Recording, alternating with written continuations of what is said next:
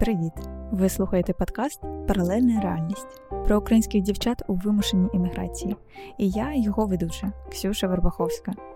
Моя сьогоднішня гостя Поліна Кучинська, літературна видавчиня та мати, яка була вимушена переїхати з Києва до Варшави.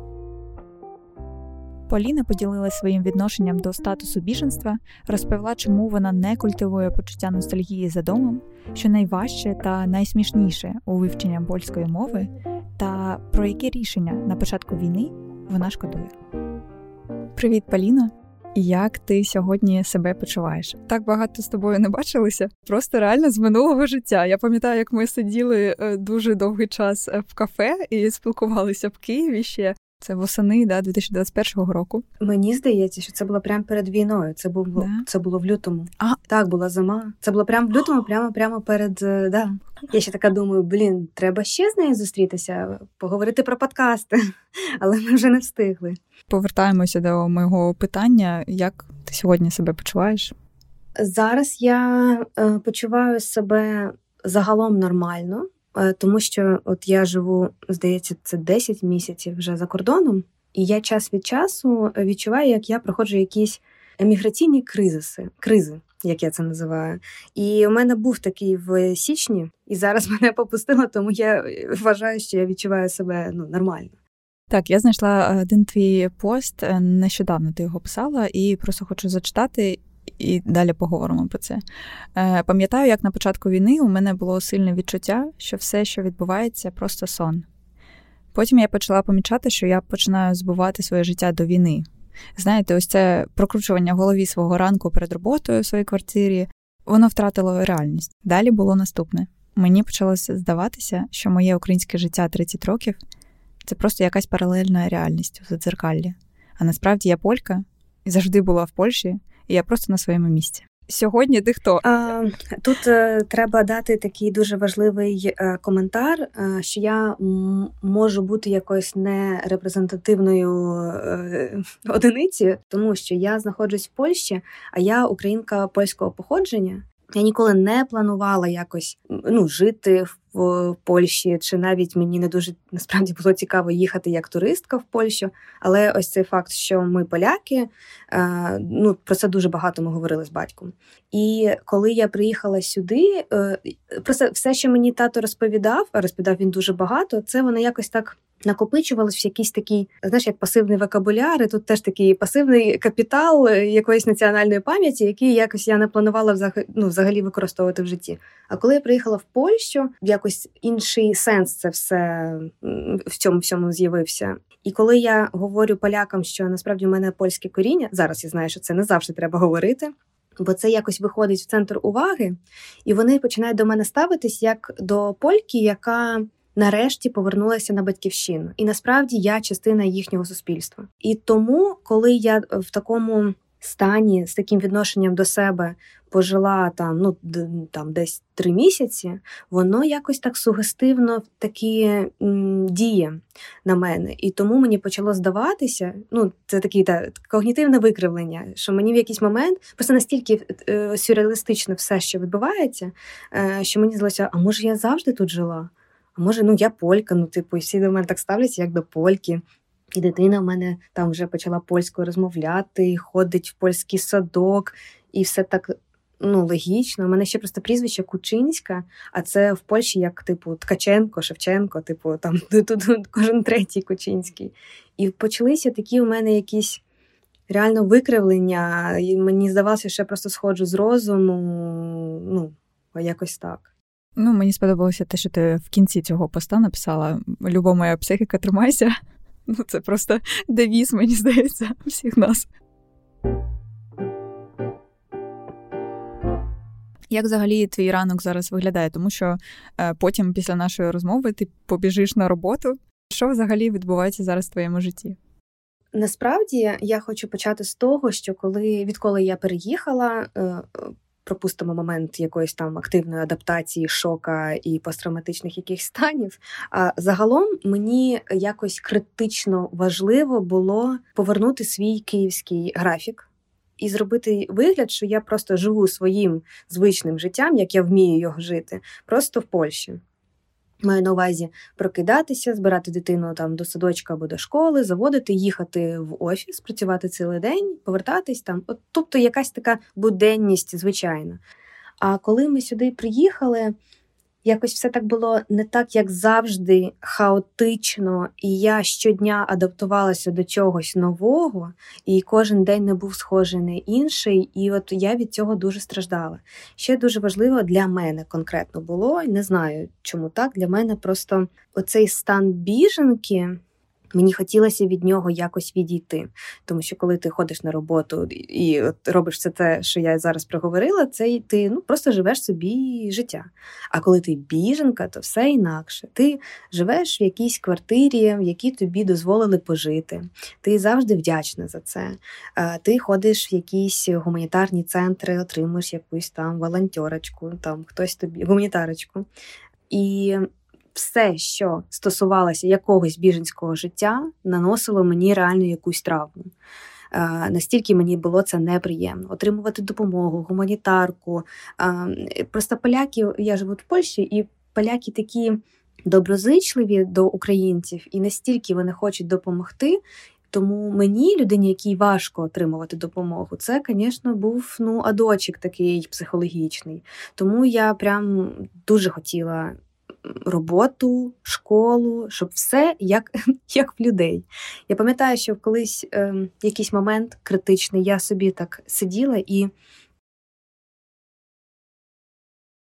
мріяла про те, що треба якнайшвидше вивчити мову, навчитися говорити без акценту, щоб просто ну, знайти роботу собі і просто жити, щоб ніхто не знав, що я з України. Так, я буду там українкою, яка там якийсь час живе в Польщі, але це моя буде справа. Я не хочу, щоб просто от я йшла і всі бачили, що я українка, до мене якийсь такий відношення одразу.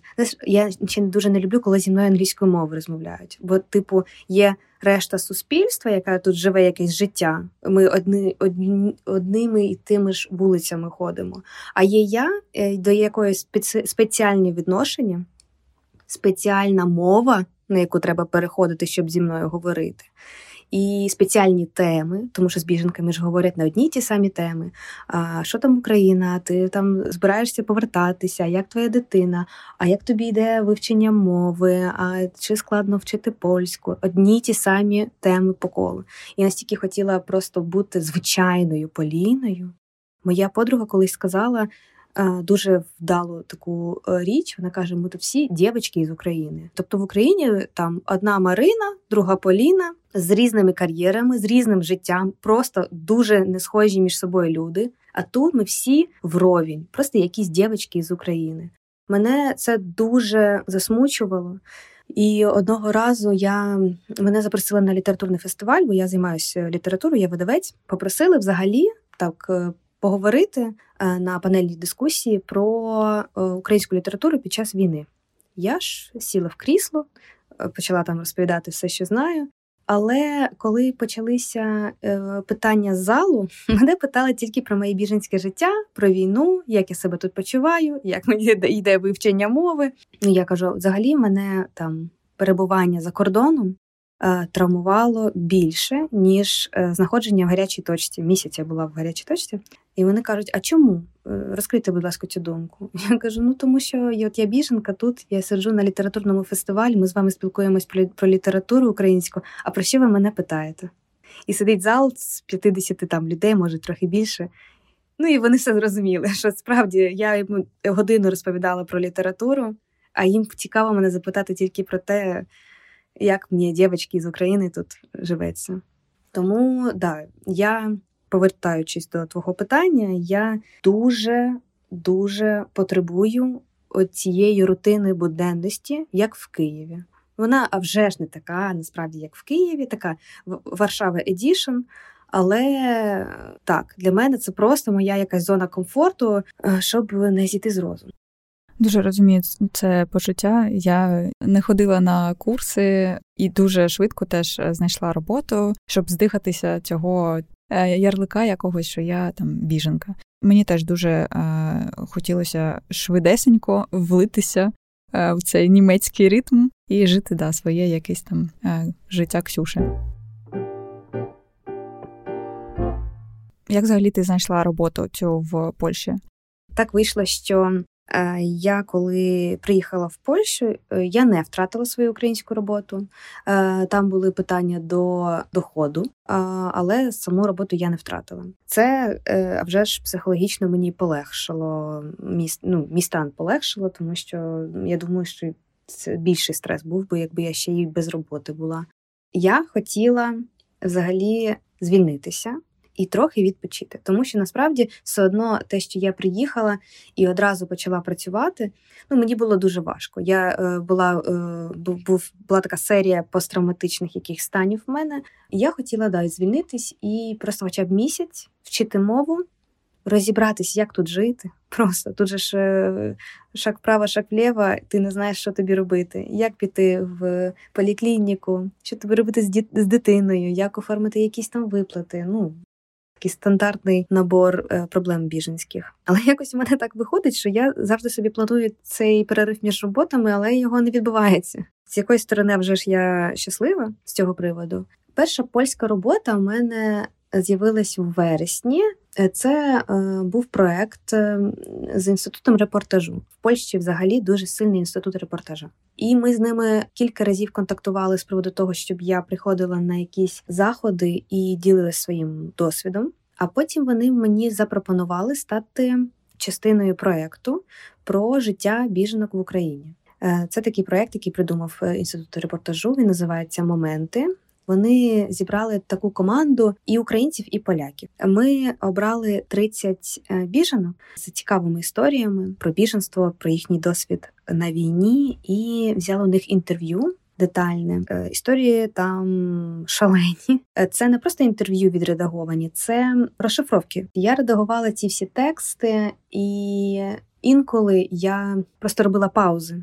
Я оце сиділа, редагувала, потім вікно подивилася, 10 хвилин подумала. Важкий такий проект е, для мене був. Це насправді перший якийсь мій журналістський е, досвід був. Я коли приїхала в Польщу, я думала про те, що можливо е, буду працювати з чимось іншим, і я була відкрита до будь-якого досвіду. Взагалі, я думаю, що секрет успіху в цих обставинах, чи ти в Україні живеш, чи за кордоном, це гнучкість тобто бути відкритим для будь-яких сценаріїв свого життя, бо сценарій А, план А вже не не вийшов. Тобто я вже живу не там, де я хотіла жити, не так, як я хотіла жити. Тобто цей проект якось сам мене знайшов. І знову я запланувала після цього проекту відпочити. Ну це і психологічно важко було робити цей проект. Але мені запропонували працювати в польському видавництві. Українці да роблять польське видавництво, і я погодилась. І от тепер працюю в видавництві все польською мовою. І я думаю, що якби я інтенсивно, динамічно не вчила мову від самого початку, то можливо у мене не вийшло б працювати ані е, на журналістському проєкті, ані в видавництві. Посилання на проект моменти я додала до опису цього епізоду. Поліна каже, що його важко було робити, його так само дуже важко читати. Я ще хотіла додати про е, проекти моменти. Е, там така ще задумка, чому ми вирішили не редагувати інтерв'ю, щоб вони були такі приємні для того, щоб їх читати, такі причесати. Ми вирішили цього не робити, а лишити все дослівне, тому що це такий задумувалась як архів історії для подальших вивчень взагалі життя біженок, тому що я і інші е, там члени команди проекту моменти ми вважаємо, що цей це явище взагалі от українського біженства це таке гучне е, соціальне явище, яке буде досліджуватись. Так, ще багато всього треба вивчати. Проект неймовірно важливий е, не тільки для українців, да, яким ви дали простір розповісти свою історію, але й для, для людей, які будуть це вивчати, як воно було реально.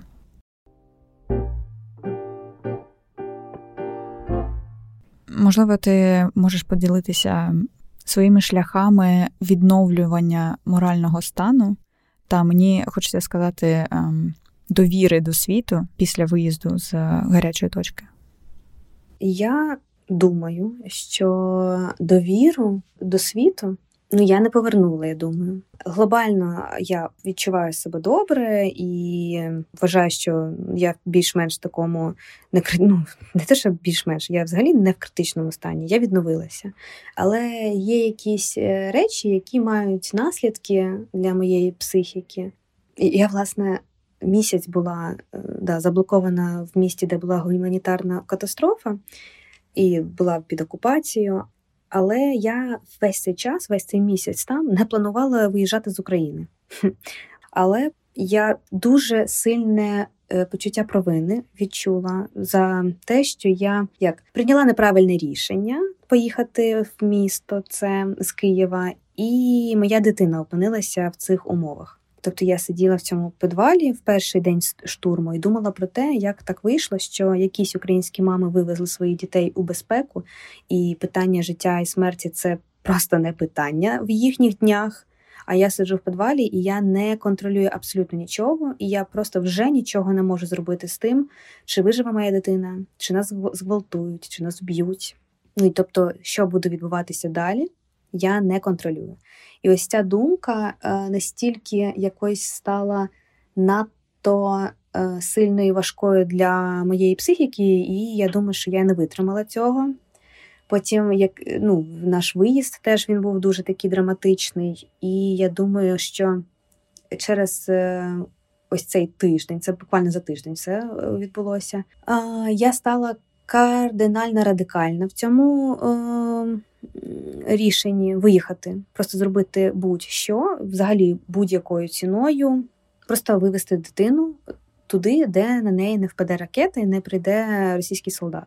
І коли я приїхала в Польщу, спочатку я тут дуже багато переїжджала, бо я не планувала взагалі тут е, зупинятися. Я думала, що я далі в Німеччину поїду. Все таки якось сумбурно було, навіть дивно мені це згадувати і важко згадувати тут. І коли мені дали квартиру, я зрозуміла, що я тут можу три місяці пожити. Така ілюзія постійності якоїсь. І я така ого. І я пам'ятаю цей момент, і в мене ж весь цей час дитина жил, е, їла якісь а, сухпай, якісь там бутербродики, там якісь йогурти, бо ми постійно в дорозі, все. А тут я заїжджаю е, на квартиру, йду в магазин і купую велику пачку солі і гречки.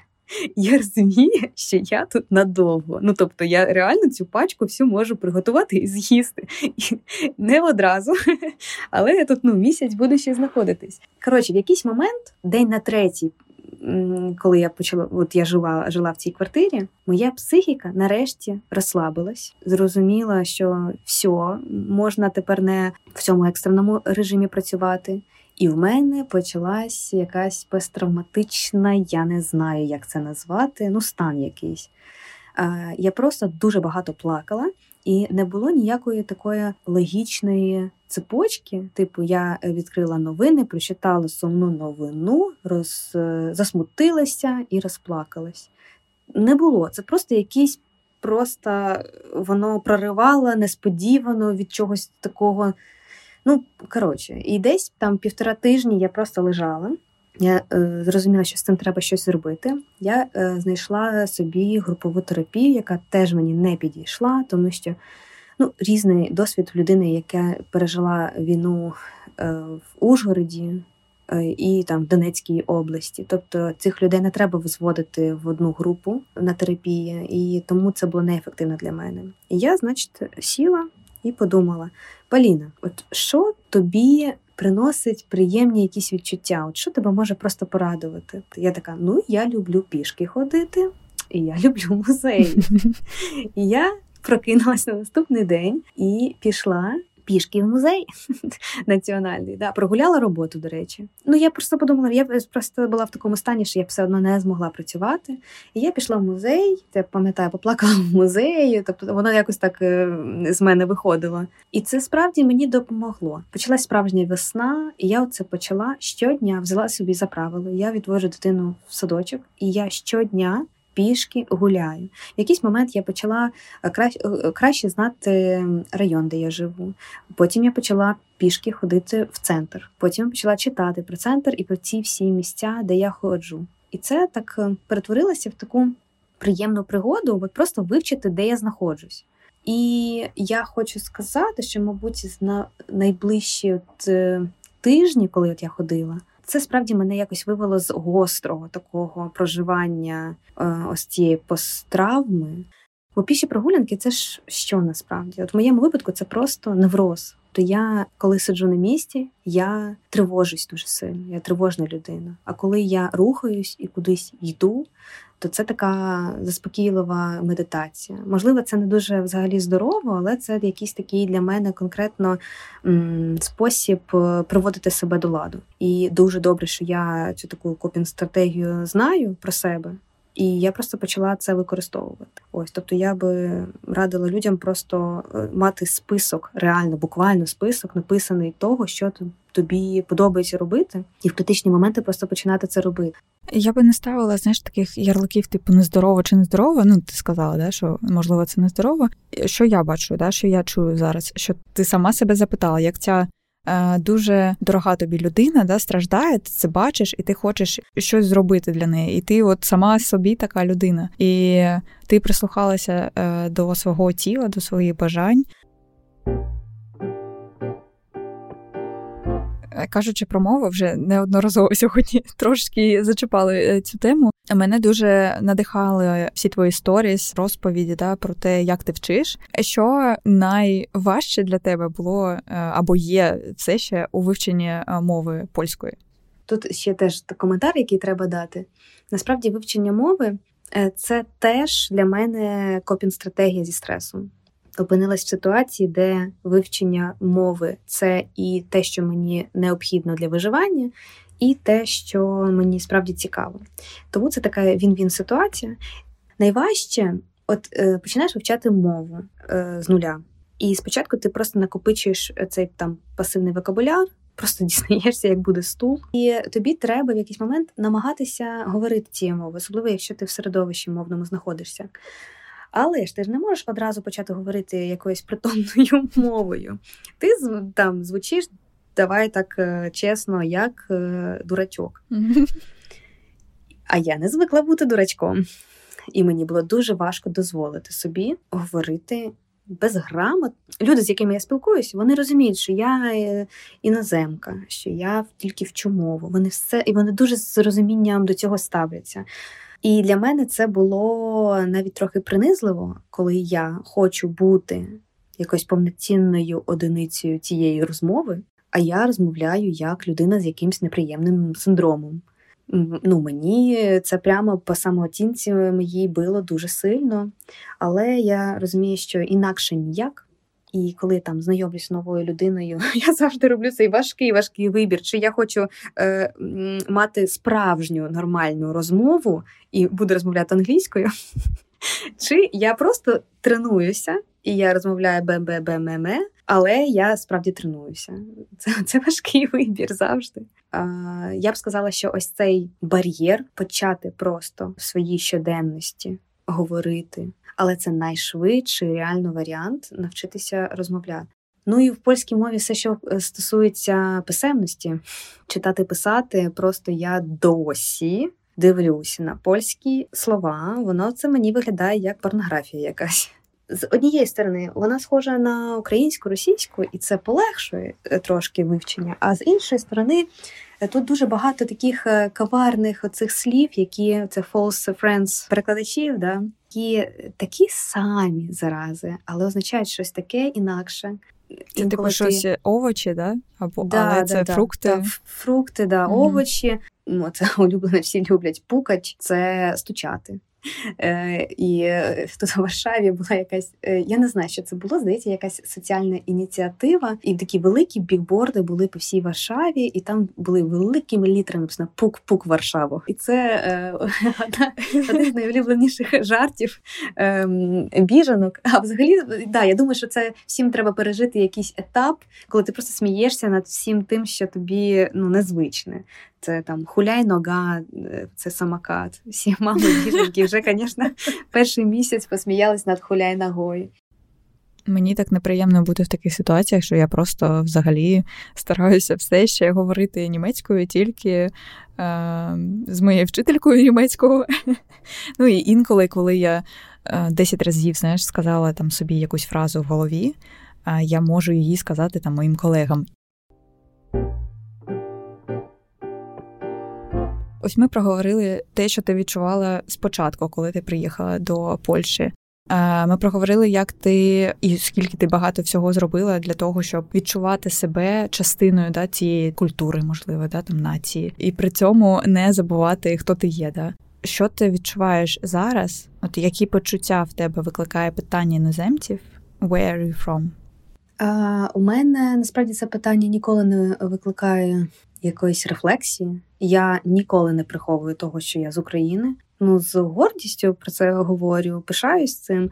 Якщо чесно, е, не завжди я бачу в очах там людини, яка мене питає, чуєш, я з України, чи типу, о Боже, клас, ти з України. Тобто він типу з України, ну це типу не дуже круто. А я цього теж не розумію. Типу, в смислі не круто. Ну, якось я відчуваю своє якось superiority від того, що я українка. Я не люблю, коли мене починають питати. Ем, як довго я тут збираюся жити, і чи там планую я повертатись, тому що я розумію, що вони не знають, наскільки це важкі питання, на які просто немає відповіді. Я ж не знаю, коли закінчиться війна, я не знаю, що буде після війни. Я просто зараз знаю, що там небезпечно, і я не можу вести свою дитину туди. Є тут ще одна смішна історія. Я час від часу потрапляю в таку ситуацію, коли я з поляками, і я просто хочу вже піти додому. Переход... ну, не хочу. І я їм кажу: блін, я так хочу додому. А вони так роблять таке сумне обличчя і кажуть в Україну, так. І мені завжди. Незручно їм говорити, що ну насправді я хотіла просто до себе в квартиру додому тут вважаю піти, бо я хочу спати лягти. А вони дивляться на мене і думають, мабуть, що в мене завжди в голові е, лунає український гімн, і тільки і тільки високі ем, думки, а високом про долю українців і про те, як я хочу повернутися на батьківщину. А я просто хочу додому піти. І кілька разів була така ситуація, і мені якось навіть ну. Сказати, ні, в Україну я теж хочу, я постійно хочу в Україну, але зараз я просто хочу піти додому. Реально, дуже незручна ситуація. Тоді е, кажи просто я хочу спати, знаєш, і хай вони там роблять висновки. Так. Але насправді я бачу, до речі, по своїм знайомим, хто теж живе за кордоном зараз, є якась проблема зі словом дім. Наприклад, інколи мені е, подруга пише: я поїхала у відрядження в іншу частину Франції, я хочу вже додому повернутися. І вона така: ну, в смислі, капні додому, а туди там і називає просто місце, де живе. Я думаю, що це можливо ще е, ну, внутрішня рефлексія, якась, і можливо ще люди бояться осуду. Типу, як же так, ти тут живеш і називати домом е, інше. І думаю, що це просто треба теж як відчепитися від себе, називати домом те, що ти просто хочеш контекстуально називати домом, розслабитись. Нам так важко тут живеться, що можна просто розслабитись, називати це те, як е, подобається. Я, наприклад, взагалі намагаюся не культивувати в собі оце е, відчуття ностальгії, е, що я хочу от повернутися в Київ. Я дуже люблю Київ, і я думаю, в неї навіть якась захисна реакція спрацювала, що я. Е, намагаюся якось закрити просто тему минулого для себе, бо я в, в Україну повернутись встигну, якщо в мене буде така можливість і цей. Але мені треба якось жити тут, мені треба влаштовувати життя дитини тут. Дитина не може перечікувати своє дитинство е, на чемоданах, і треба дати якусь ілюзію е, постійності, життя, що все йде так, як типу має бути. Тому бути тут і зараз, прийняти життя, де ти зараз живеш не боятися побудувати тут життя. Всі кажуть, я боюсь, що я тут адаптуюся, а потім не зможу повернутися. Просто повернутися це найменша, я думаю, проблема. Е, і коли скажуть, все, можна повертатись, все безпека, це найменша реальна проблема. А от реально привести себе до ладу, знайти роботу, дати якесь здорове, більш-менш дитинство дитині. Ось тут це такий великий пласт роботи, що цим треба займатися. Тобто, тому я обрала для себе менше думати і фантазувати, мріяти про повернення в Україну, згадувати Київ, свою е, квартиру, яку я дуже сильно любила. Я заборонила, до речі, родичам які приїжджають до мене в квартиру в Києві, знімати мені. Вони раніше ну раніше це робили, але просто я настільки не витримую. Мені стільки це травматично бачити свою квартиру, вид з вікна. Я обов'язково повернусь. Мені не треба підтримувати любов до рідного місця чи до батьківщини. Я не рефлексую щодо свого патріотизму, тому що тут немає про що говорити. Це просто якісь безумовні абсолютно речі. Тому я просто досліджую Варшаву, Польщу, поляків. Ось, тобто я я багато е, рефлексую щодо своєї польської частини, бо я це робила мало в своєму житті. Моя українськість просто це вже е, з'явившися факт. Е, це просто моє моя самоідентифікація. Вважаю на цій чудові ноті, позитивні досить. Будемо завершити нашу розмову. Поліна, дякую тобі ще раз. Дуже дякую за те, що ти погодилася ну, поділитися такими не зовсім зручними, да, і не зовсім е, радісними переживаннями своїми, там якимись спогадами. Дуже класно, що в тебе є ця цікавість до життя. Да? Дякую, що підіймаєш такі теми. Я думаю, що взагалі важливо зараз говорити про досвід біженства. І думаю, що ми якраз е, в моменті і досліджуємо це питання. Так, дякую тобі за розмову. Дякую вам за прослуховування. Щоб цей подкаст зміг допомогти більшої кількості людей, будь ласка, розкажіть про нього у своїх сторіс в інстаграм. Підпишіться на подкаст Паралельна реальність, щоб не пропустити наступні випуски, та перевірте опис до цього епізоду. Там є корисні посилання. Почуємося вже за тиждень.